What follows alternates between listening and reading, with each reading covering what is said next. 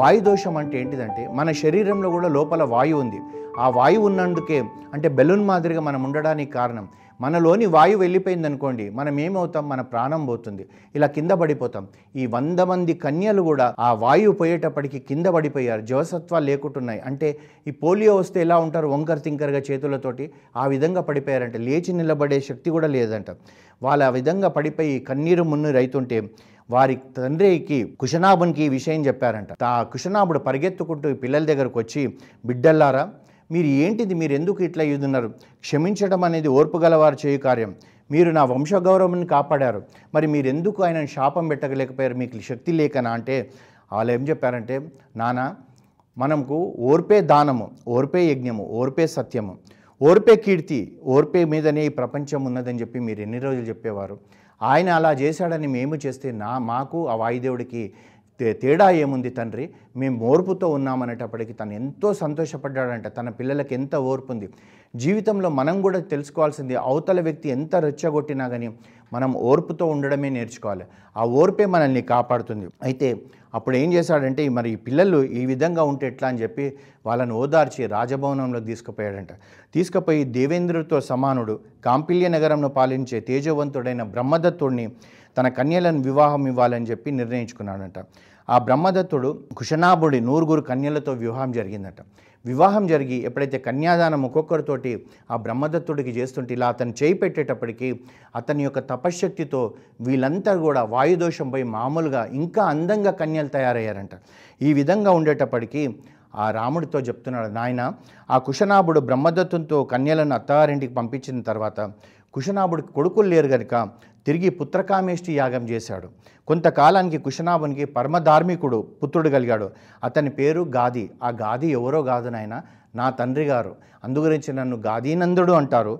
అంతేకాకుండా నేను కుషుని వంశంలో పుట్టాను గనుక నన్ను కౌశికుడని కూడా పిలుస్తారు రామ అని చెప్పి తన వంశం గురించి రామచంద్రమూర్తికి చెప్పాడంట. అది కాకుండా ఇంకొక మాట చెప్తున్నాడు. రామ నాకు సత్యావతి అనే ఒక అక్క ఉంది. మహాప్రతివతైన సత్యావతి రుచినకిచ్చి వివాహం చేశారు. భర్త సేవలతో ఆవిడ తరించిపోయి పుణ్యావతి అయి ఒక నదిగా ప్రవహిస్తుంది. తీర్థస్వరూపంగా మారింది. కౌశికి నదిగా తన పేరుగాంచింది నా అక్క మీద ప్రేమతోటి ఆ కౌశిక నది దగ్గరనే నేను పర తపస్సు చేసుకుంటుంటాను రామ. నువ్వు నన్ను అడిగావు కనుక నా జన్మ విశేషాలన్నీ చెప్పినాను. ఇప్పటికి చాలా రాత్రైంది. ఇక నిద్రపోండి. రేపు మనం బయలుదేరదామని చెప్పేసి ఆ రాముడితో చెప్పి తెల్లవారిన తర్వాత వీళ్ళు మళ్ళీ స్నాన జపాదులు చేసుకొని బయలుదేరారంట. వాళ్ళు బయలుదేరేటప్పటికి శోనా నది దాటినరంట దాటిన తర్వాత మధ్యాహ్నం కల్లా వారు గంగానది తీరం చేరారంట. ఆ మధ్యాహ్నంలో నదులలో శ్రేష్టమైన గంగానది తీరం చేరేటప్పటికీ అక్కడ మళ్ళీ వాళ్ళు స్నాన జపాదులు అన్నీ చేసుకున్న తర్వాత రాముడు విశ్వామిత్రుని అడుగుతున్నాడు పూజ గురుదేవ పవిత్రమైన ఈ గంగానది ముల్లోకాలలో ఎలా ప్రవహిస్తుంది? ఈ గంగానది గురించి మళ్ళీ సాగరంలోకి ఎలా వెళ్ళిపోతుంది? అని చెప్పి కుతూహలంతో ప్రశ్నించాడంట. అయితే విశ్వామిత్ర మహర్షి రాముడితో చెప్తున్నాడు హిమవంతుడనే పర్వతరాజుకు గంగా ఉమా అనే ఇద్దరు కుమార్తెలుండే. అయితే వాళ్ళు సౌందర్యం గలవారు హిమవంతుని భార్య మనోరమ. జ్యేష్ఠపుత్రికైన గంగ స్వేచ్ఛగా ప్రవహించేది. అయితే అలా ప్రవహిస్తున్న వాళ్ళ గంగను దేవదేవతలందరూ కూడా మాకు ఇచ్చేయండి అంటే తన దేవదేవతలకు మంచి జరగడానికి కొరకు తన పుత్రికైన గంగను ఇస్తే వాళ్ళ స్వర్గానికి తీసుకుపోయారు రామ. తర్వాత ఉమను ఆ పరమశివుడు వివాహం చేసుకున్నాడు. అంటే మరి గురుదేవ అలాంటప్పుడు మళ్ళీ స్వర్గంలో ఉన్న ఈ గంగ మరి భూమికి ఎలా వచ్చిందంటే అదే చెప్తాను నాయన. దేవలోకం చేరిన వృత్తాంతం తర్వాత మహర్షి ఈ విధంగా చెప్తున్నాడు. పూజ్యుడా పూర్వము అయోధ్యను సగరుడని ఒక రాజు పరిపాలించేవాడు. మీ పూర్వం మీ వంశ మీ వంశంలోనే ఒక సగరుడనే ఒక మహారాజు ఈ అయోధ్యను పాలించేవాడు. మీ పూర్వీకుడే అతను. అయితే అతనికి ఇద్దరు భార్యలు. పెద్ద భార్య పేరు కేశిని రెండో భార్య పేరేమో సుమతి. సుమతి ఏమో గరుత్మంతుడి యొక్క సోదరి కేశిని ఏమో విదర్భరాజు కుమార్తె వాళ్ళిద్దరితోటి అన్యోన్యంగా ఉన్నా కానీ అతనికి సంతానం జరగలేదు. సంతానం కాకపోయేటప్పటికీ తాను ఎంతో దిగులుగా ఉండేవాడు. ఒకసారి ఏం చేశాడంటే భార్యలను ఇద్దరిని తీసుకొని భృగు పర్వతం అంటే భృగు మహర్షి ఉండే పర్వతం దగ్గరికి వెళ్ళి భృగు మహర్షి కొరకు వంద సంవత్సరాలు తపస్సు చేశాడు ఆయన. కఠోరమైన తపస్సు చేసేటప్పటికీ వారికి భృగుమహర్షి ప్రత్యక్షమై ఏం కావాలంటే మాకు సంతానం లేదు ఈ వంశం ఇక్కడ ఆగిపోవద్దు ఈ వంశం ముందుకెళ్ళాలంటే మాకు సంతానం కావాలంటే అతను సరే నీకు సంతానం ఇస్తానని చెప్పి ఏం చెప్తాడంటే నీ ఇద్దరు భార్యలలో ఒకరికేమో ఉత్తముడైన ఒక సంతానం అవుతుంది ఒకడే కొడుకు పుడతారు. ఇంకొకరికేమో అరవై వేల మంది సంతానం అవుతారని చెప్పేటప్పటికి ఈ ఇద్దరు రాణుల కుతూహలం ఏర్పడిందంట. అసలు ఎవరికి ఎవరు పుడతారు అని చెప్పి తెలుసుకోవాలనుకునేటప్పటికీ అప్పుడు మృగుమహర్షిని అడిగితే సరే మీరే కోరుకోండి ఆ ప్రకారం ఇస్తానంటాడంట అనేటప్పటికీ పెద్ద భార్య కేశిని ఏమడుగుతుందంటే ఉత్తముడైన ఒక్కడు ఉన్న సంతానం నాకు కావాలంటాడంట.